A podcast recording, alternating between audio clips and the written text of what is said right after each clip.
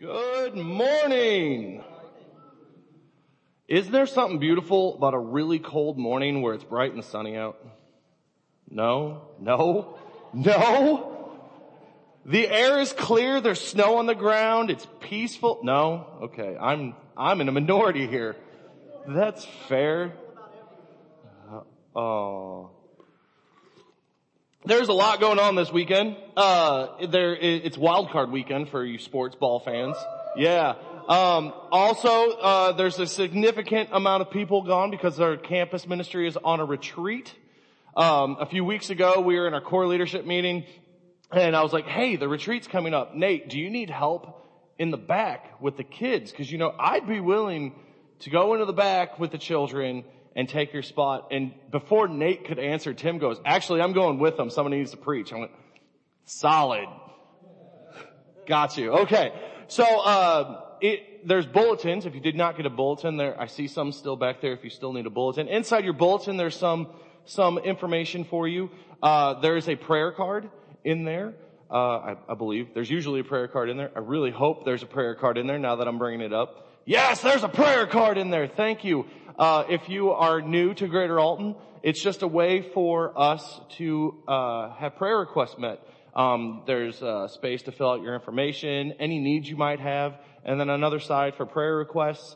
Fill that out. We have a prayer team that prays over them, and it's anonymous. We don't go talking about what you need prayer for.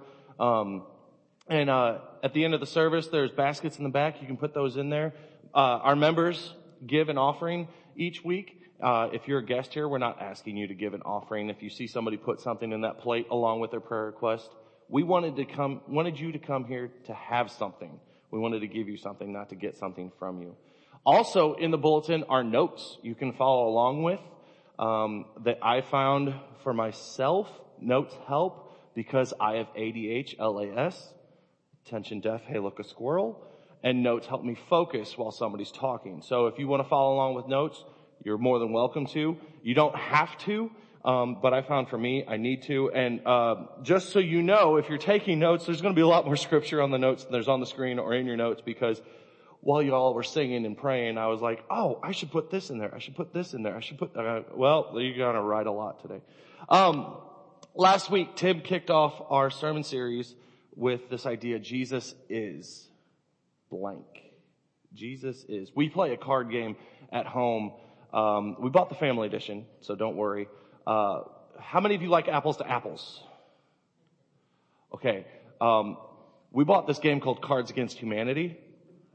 The family edition, because the not family edition is not not family. It's bad. It's bad. Don't play the not family edition. But we bought the family edition. It's like Cards Against Humanity, but they use the word but a lot. And, um, and there's a lot of cards that say something, something blank, and then you're supposed to throw out a card, and the person who's picking picks the card that they think best fits, just like apples to apples, but it's slightly more pot, potty humor.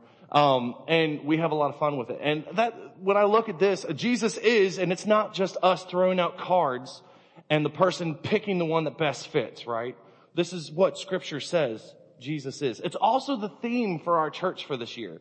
Jesus is. And throughout the year, we're going to be looking at aspects of Christ, who Jesus actually is. Last week, Tim had talked about what's in a name. And so we're looking at names of Jesus right now. Names are really important. Really important. Now, in our culture, I don't know how much thought your parents put into your name. I honestly don't know how much thought parents put into my name. I never asked. But when we picked our daughter's names, we put thought into it. Like, Blythe's name, mean, Blythe Renee means joy restored. And we, Cassie put, Cassie, I say we, Cassie put a lot of thought into Blythe's name. Okay? Put a lot of thought into Blythe's name. Cara, I put a lot of thought into Cara's name. I picked the name for Cara. And her name is Cara Danae. And, um, Cara means joy, cheer, and delight. And I, I, I put a lot of thought into that. And, and, uh, one, uh, uh, a pastor I, I listened to, his name's, his daughter's name is Cara. And he was talking about how it was really important. He wanted to name her Cara. I'm like, that's a really great name. It's a really cool name. I really like the meaning of that name. And her middle name's Danae. And there was a comic strip in the Post Dispatch at the time with this little girl named Danae who had this black cloud all around her and she was just mad all the time. I was like, that's a great name. If you know my daughter, it kind of fits. But what I found out is Danae means of the people. So Cara Danae means joy, cheer, and delight of the people, Dinius. It's pretty fun how that happened. I say I put thought into it. I really didn't. With her middle name, I thought that little girl was awesome in that comic strip. But today we're looking at Jesus is Lord. And I don't know if you've thought about the word Lord before or how much you've thought about the word Lord before. We just read scripture and yeah, Jesus is Lord. That's what it says. But have you really thought about the meaning behind that word, Lord? What does it actually mean for us? In Deuteronomy chapter 6 verses 4 through 5, this is a prayer that the Hebrew people prayed every day. It's called the Shema. Listen, O Israel, the Lord is our God, the Lord alone, and you must love the Lord, your God, with all your heart, all your soul, and all your strength. In John chapter 20 verse 28, when Jesus reveals himself to Thomas after he's been crucified and Thomas touches the, the wounds on his wrist and the wound in his side and the wound on his feet, Thomas says, my Lord and my God. I don't know if we take this word, the Lord, incredibly serious. I know I don't always take this word for Jesus, this name for Jesus, incredibly serious. And if you notice, in these two passages, the word Lord is kind of spelt different. Did you notice that? In Deuteronomy, Lord is all capitalized. I didn't do that.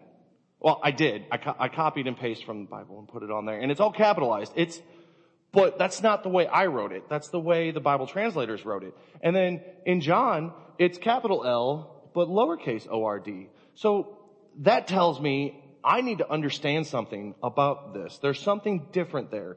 And what I want to talk about at first is the differences between these two words for Lord. So what is the difference between Lord and Lord? Well, capital L-O-R-D, Lord, reveals Jesus' deity. Did you know Jesus is God? Do you believe that Jesus is God? In John chapter 1 verses 1 through 5, it says, in the beginning, the Word already existed. The Word was with God and the Word was God. He existed in the beginning with God. God created everything through Him and nothing was created except through Him. The Word gave life to everything that was created and His life brought light to everyone. The light shines in the darkness and darkness can never extinguish it. This is John talking about Jesus. Jesus is the Word and the Word was with God and the Word was God. It is incredibly important to not only know, but to believe that Jesus is God. I was talking with somebody this week. I know, um, Tim kind of challenged all of us. How often do you talk about your faith? How often do you talk about Jesus outside of this room? And, uh, one of my coworkers was asking what I was doing this weekend. And I was like, well, I'm working. And then, uh, we have small group on Saturday evening. That's going to be pretty fun. Uh, Sunday morning I'm preaching and then we have small group with our youth group group in the afternoon. And they're like, wait, you're preaching? I'm like, yeah, I do it every once in a while what are you preaching on? I was like, Jesus is Lord. And they're like, oh, I was like, yeah. And then I kind of started geeking out because I was like, there's two different words for Lord and one means this and, and one means that. And I got really excited. I kept talking and she's like, wait, Jesus is God? I was like, oh, oh yeah. Jesus is totally God. She's like, what? I go, yeah. And I quoted John chapter 1, 1 to her. And she's like, wait, Jesus and God are the same person? I'm like, yes. Jesus and God are the same person. You see, it's incredibly important we understand that. Now, I know a lot of you Bible scholars are going to read the New Testament and you're going to be like, capital L-O-R-D doesn't show up in the New Testament when it talks about Jesus. And you're right. Capital L-O-R-D does not show up in the New Testament when it talks about Jesus. There's a reason. There's a very good reason. You see, capital L-O-R-D refers to Yahweh, a Hebrew word. It's in the Old Testament. The Old Testament's written in Hebrew. I could try to explain all this to you, but the Bible Project does a so much better job and easier to understand than I do. If you want to understand more of where I'm talking about, how Lord is from Yahweh and Yahweh are these other two words that are combined because they respected the name of, the, of God and they didn't want to disrespect him. There's a whole thing on it. Bible Project, go to YouTube, go to their app, I think you can get on there, maybe, I don't know, but definitely YouTube and type out Jesus is Lord Bible Project.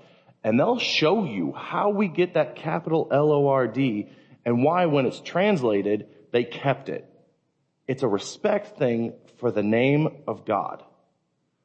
They didn't want to misrepresent God, so they took Yahweh and Adonai and combined them and created this word and it translated capital L-O-R-D.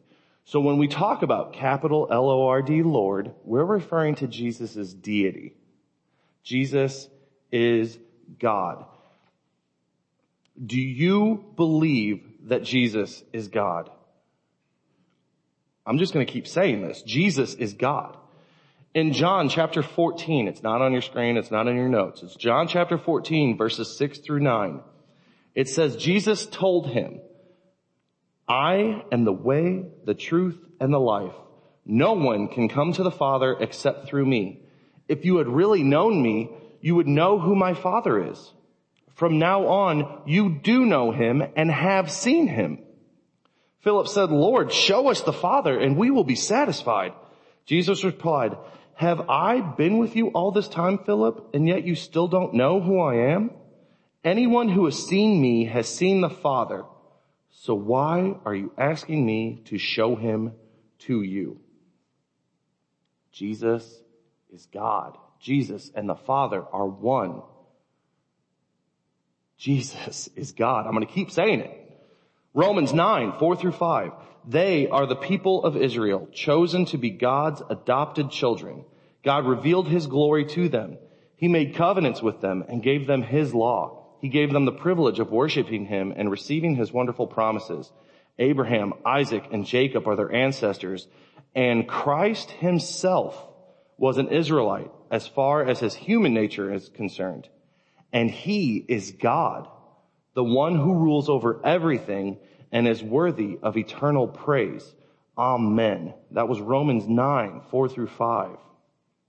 If we look at 1 John chapter 5 through 20, it says, and we know that the Son of God has come and he has given us understanding so that we can know the true God. And now we live in fellowship with the true God because we live in fellowship with his son, Jesus Christ. He is the only true God and he is eternal life. I hope I have made it abundantly clear that Jesus is God and Lord, capital L-O-R-D, refers to Jesus' deity. Jesus is God. Let's look at the other Lord, capital L, lowercase O-R-D.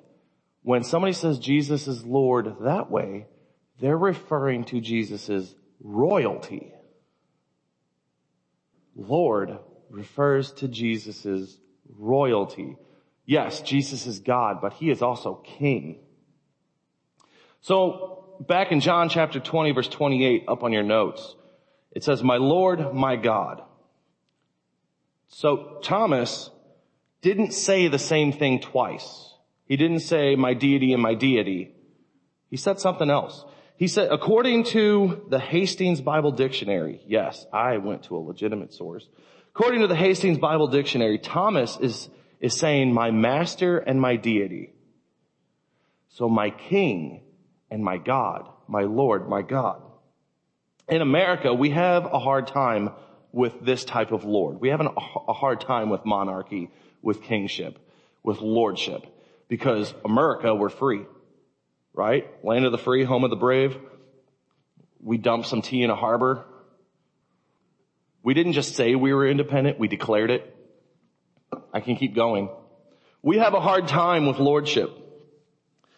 Um, when I'm studying scripture with somebody and we get to the idea of Jesus as Lord, I have to explain to them what that means. And I feel like we need to kind of talk about that this morning. Uh, I need some crowd participation. I need some crowd participation. What makes a king a king? And no Monty Python quotes. What makes a king a king? Land and people. Okay. What else? A kingdom. What? A birthright. Okay. Those are all valid answers. Those are all valid answers. What? A mandate from God. Yeah. What, Bob? A law? Okay. So nobody said he got a sword from a woman underwater? A watery tart? Is that what you said? You said no Monty Python quotes. Okay. Okay, I'm gonna, I'm gonna make it really simple. I'm gonna make it really simple. A king is a king because he owns everything. So he's got a kingdom. He's got law. He's got subjects. He's got land. He owns it all. Now, an earthly king, it can all be taken away from him. Right? An earthly king, we've seen that in history. Um, I, when I had COVID, I started watching Great Castles of England on Netflix or something like that because it would put me to sleep. But I learned a lot. Like, there was a lot of stupid stuff that happened with these castles and that's neither here nor there other than the fact that an earthly king can lose everything. But a king is a king because he owns everything. Jesus is our king because he owns everything. In John chapter 1, we see everything is created through Jesus. When Jesus is in front, of, in front of Pilate, he says this in John chapter 18, verse 36 through 37. My kingdom is not an earthly kingdom. If it were, my followers would fight to keep me from being handed over to the Jewish leaders. But my kingdom is not of this world. Pilate said, so you are a king. And Jesus rep- responded, you say I am a king. Actually, I was born and came into this world to testify to the truth. All who love the truth recognize that what I say is true. And then later in 1 Timothy verses 6, or chapter 6 verses 13 through 15, Paul writes to Timothy referring to this conversation with Pontius Pilate. He says, and I charge you before God who gives life to all and before Christ Jesus who gave a good testimony before Pontius Pilate that you obey this command without wavering. Then no one can find fault with you from now until our Lord Jesus Christ comes again. For at just the right time, Christ will be revealed from heaven by the blessed and only Almighty God, the King of kings and the Lord of lords. Jesus owns everything. He is king over all creation. Now just as in every kingdom there are rebels, there are people who don't believe they're a part of the kingdom, who don't live like they're a part of the kingdom. We have that here. Even though Jesus is king over all creation, there are forces set against his kingdom. There are people who live as if they're not a part of the kingdom.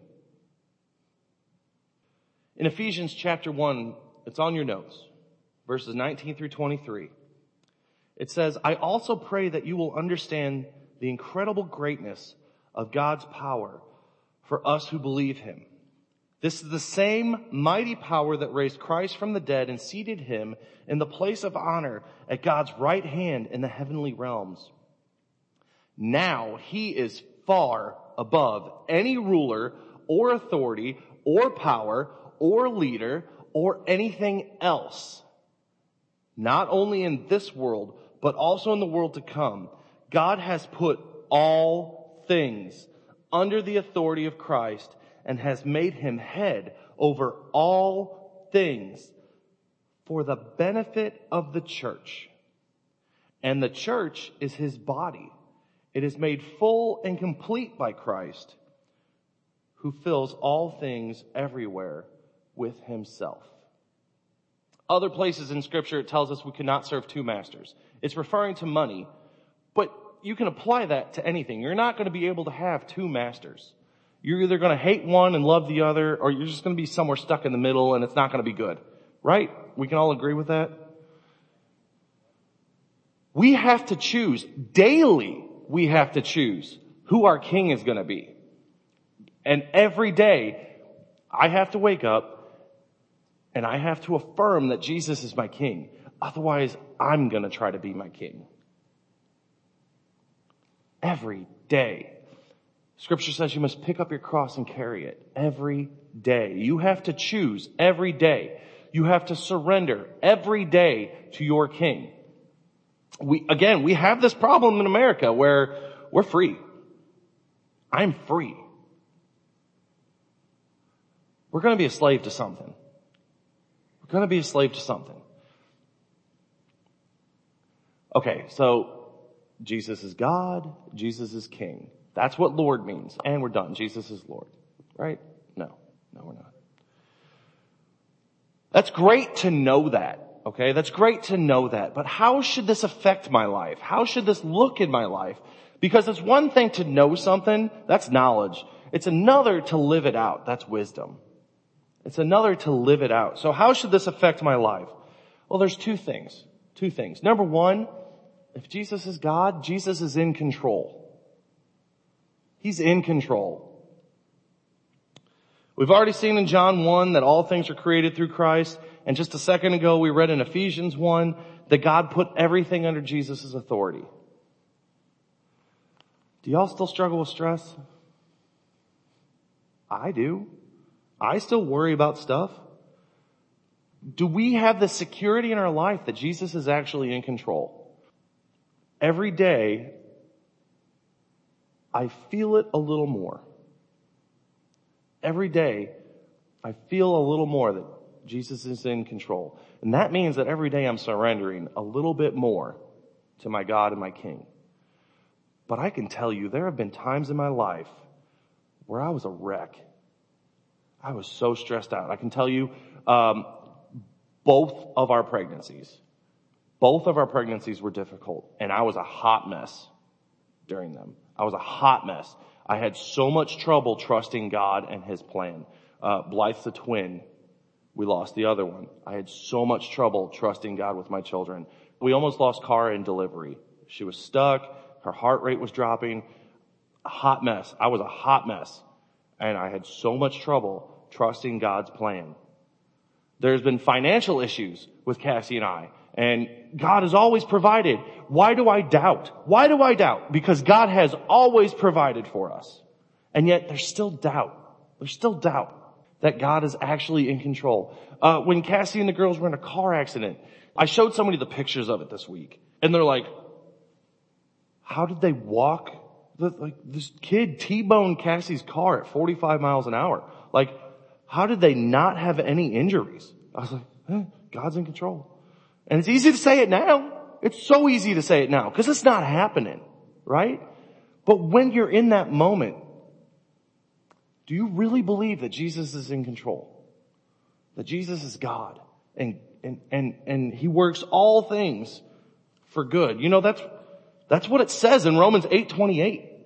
In Romans 8:28 it says, "And we know that God causes everything to work together for the good of those who love God and are called according to his purpose for them.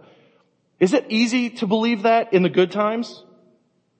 It's really easy to believe it in the good times, in the time of plenty, right? But when you're hungry and there ain't food in the pantry, when you got a bill to pay and there ain't money in the checkbook, when your car breaks down, you ain't got another one. When your kid's sick or your parents are sick or you're sick, COVID, is it easy to believe that God is in control? No, no it's not. I cannot stand up here and tell you it is easy to believe that Jesus is God in the hard times.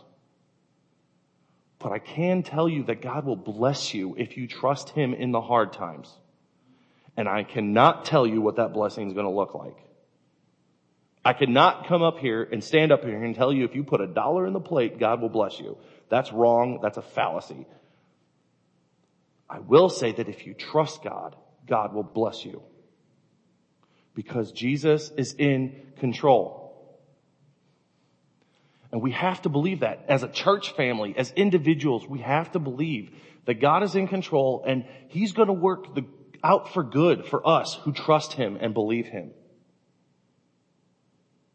I say all that and I don't know where each of you are. I know there are people in this room and in this congregation who will be listening to this later.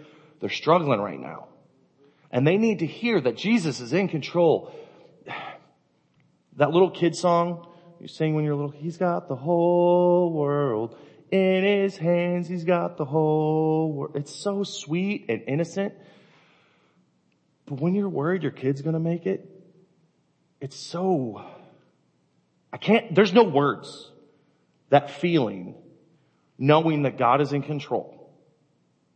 Yes, we, we have to make decisions ourselves. Sometimes they're stupid. I mean, wrong.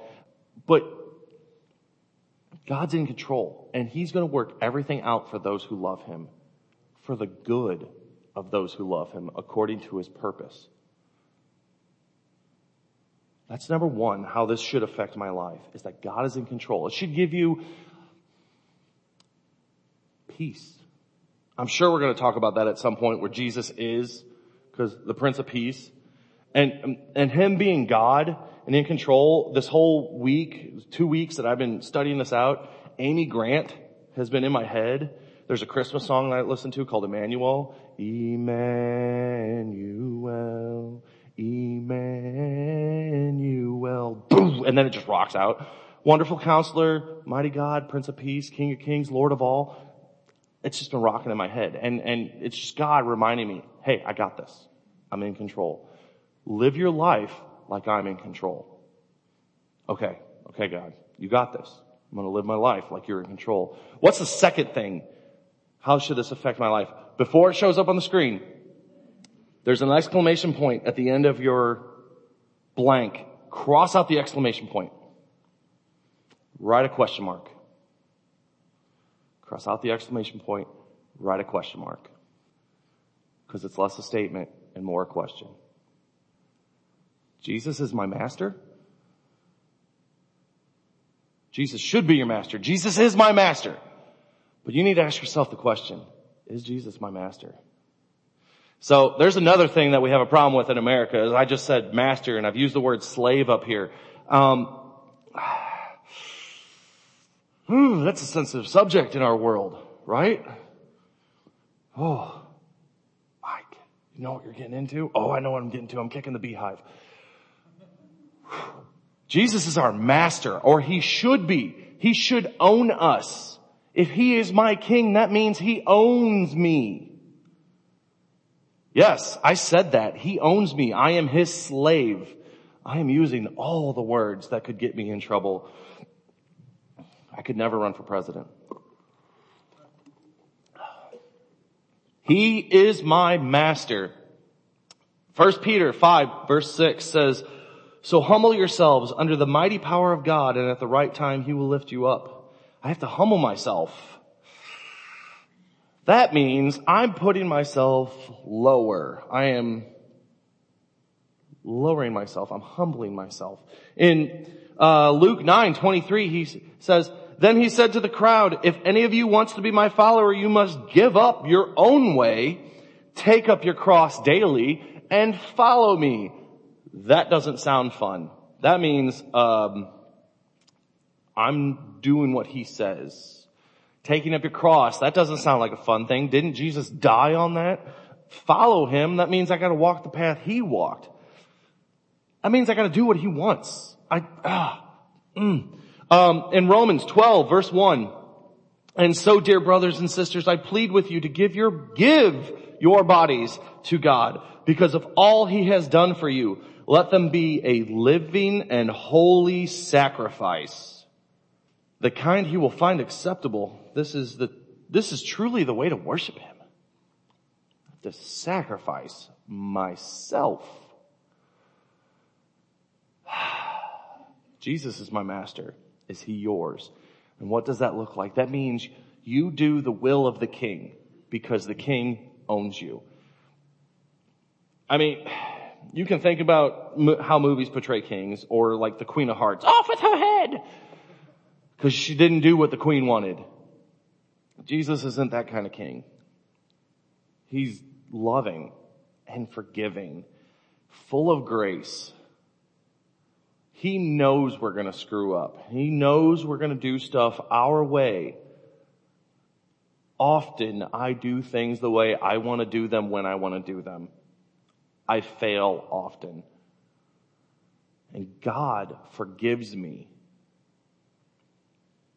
He loves me as his child, not as his slave, even though I am. You see, in Bible times, you could sell yourself into slavery to pay off a debt. And once the debt was paid off, you were set free. It was a way to pay off your debt. Just think about your credit cards right now and how long you'd have to sell yourself into slavery for. Uh, some of you, it's like a week. Some of you are like, oh, not a week. Um, and, but when the debt's paid off, when you've worked your debt off, you're free. But while you were a slave, it was the master's responsibility to take care of you because you were owned by the master. Therefore, all of your problems are the master's problems.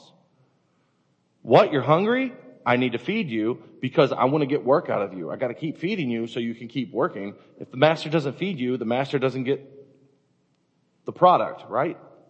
It's the master's problem. What? You don't have a place to sleep? I need to find a place for you to sleep because if you don't sleep, I'm not going to get work out of you. It's the master's problem. So they would sell themselves into slavery and they would be set free when the debt was paid. Now, there came time when after living with their master, they found that their life with the master was far better than their life not with the master. So the master made a better life for them as their slave. They lived better as slaves than they did as free people. And they could choose to remain slaves to their master. That is weird in America because we didn't have that. But they did. And these these slaves could go to their master and say, we want to be yours forever. We want to be yours as long as we have breath. And the master would take them to the doorpost and put a nail through their ear, pierce their ear, and that showed that they were the masters for life. That didn't just mean they were slaves. Slaves were a part of the household. They were a part of the master's household. The master took care of them. They were family. Almost. Not quite. They weren't born into the family, but you know, if the master's going to take care of them like that, if I'm taking care of somebody like that, I'm not going to look at them like a piece of property. I'll look at them like they're part of my household. We've had people live with us. They were family. I treated them as such. I can tell you from experience personal experience that my life as a slave to my master is far better than my life before. Far better. Jesus as my king and my master and my God is far better than living apart from him. Do you want to be free? Do you want to be adopted into God's family? You cannot free yourself from slavery any more than you can be, choose the family you were born into. You can't free yourself from slavery any more than you can choose the family you were born into. By yourself, you are hopeless. We are hopeless by ourselves. That's where Jesus comes in.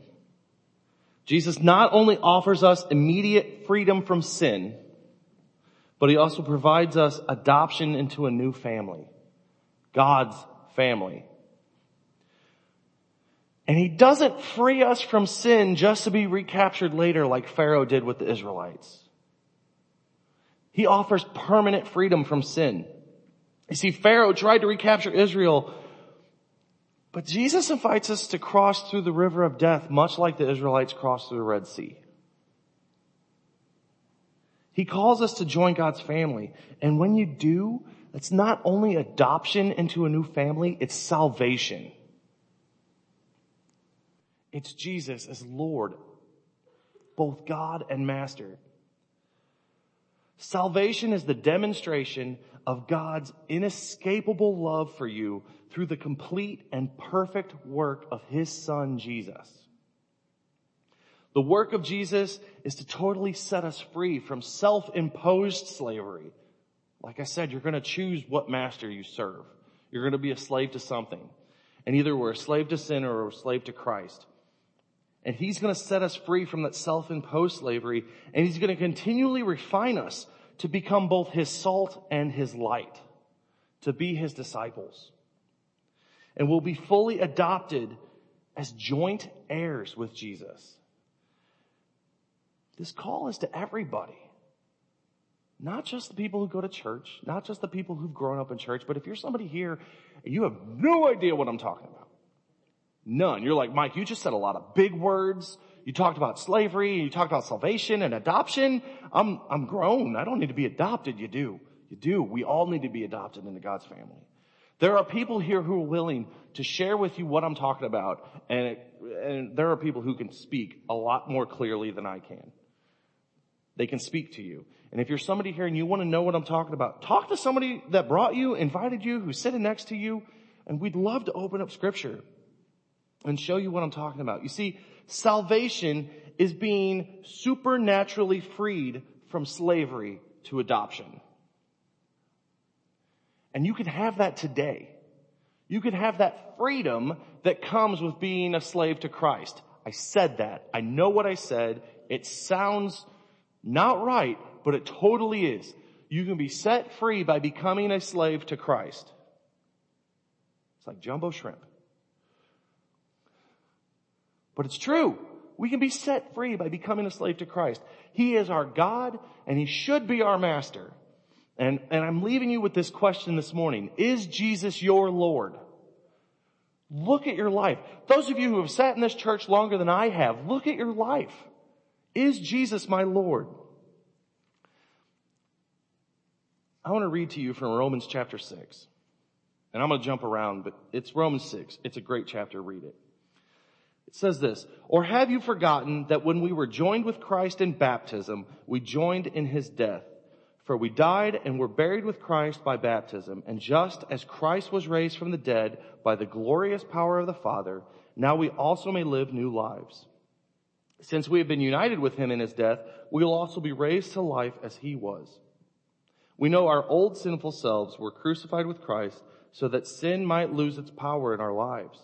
We are no longer slaves to sin, for when we died with Christ, we were set free from the power of sin. And since we died with Christ, we know we will also be able to live with Him. We are sure of this because Christ was raised from the dead and He will never die again. Death no longer has any power over Him. When He died, He died once to break the power of sin, but now that He lives, He lives for the glory of God. So you also should consider yourselves to be dead to the power of sin and alive to God through Christ Jesus. Well then, since God's grace has set us free from the law, does that mean we can go on sinning? Of course not. Don't you realize that you become the slave of whatever you choose to obey? You can be a slave to sin, which leads to death, or you can choose to obey God, which leads to righteous living. Thank God once you were slaves of sin, but now you are, now you wholeheartedly obey his teaching we have given you. Now you are free from your slavery to sin and you have become slaves to righteous living. When you were slaves to sin, you were free from the obligation to do right. And what was the result? You are now ashamed of the things you used to do, things that end in eternal doom. But now you are free from the power of sin and have become slaves of God. Now you do those things that lead to holiness and result in eternal life. For the wages of sin is death, but the free gift of God is eternal life through Christ Jesus our Lord. Where are you this morning? Do you believe Jesus is God? Do you believe and trust Him that He is your master? If you do, great. Keep, keep on. Keep trusting Him. Keep building that faith. If you don't know, is Jesus God? Is Jesus my master? Is He my Lord? I encourage you. Maybe write a note on that prayer request and, and, and check one of the boxes that says I would like a personal Bible study and put it in the, in the basket. Somebody will contact you and ask, hey, do you want to do this? When do you want to meet? Talk to somebody sitting next to you. Hey, I have a question about what Mike just said. He said a lot of stuff and I'm having trouble processing it. That's me. Whenever I have a deep, you can ask Alan. When we have deep conversations, it's like three days later, I'm calling him. I'm like, hey, when you said this, and because uh, I have to process stuff, and that's fine. But I encourage you, don't let it just sit. Don't let it just sit. Start today. Choose today whom you're going to follow. Because life is so much better with Jesus as Lord. Let's pray. Heavenly Father, thank you so much. Thank you so much for your son, for the sacrifice he made, for him making a way for us to come to you, to say, you are my God, you are my Lord, just like Thomas did. God, I pray for the people hearing this lesson, whether they're here, whether they're home, listening online, that you can work in their lives. And just like that first song we sang today, that you reign in their lives, Father, that you are their king, their master, that you are their God. I pray for the people who have doubts this morning, that you, that you work in their heart, that you send people to talk to them, that they're not afraid of their doubts, that they're open about their doubts, and that they can talk to people about you, and that they can find you, Father, and find the answers that they seek. Father, I pray that you bless those who seek you and honor you, Father, and just be with this church, God, as we try to honor you. We love you. It's in your name I pray. Amen.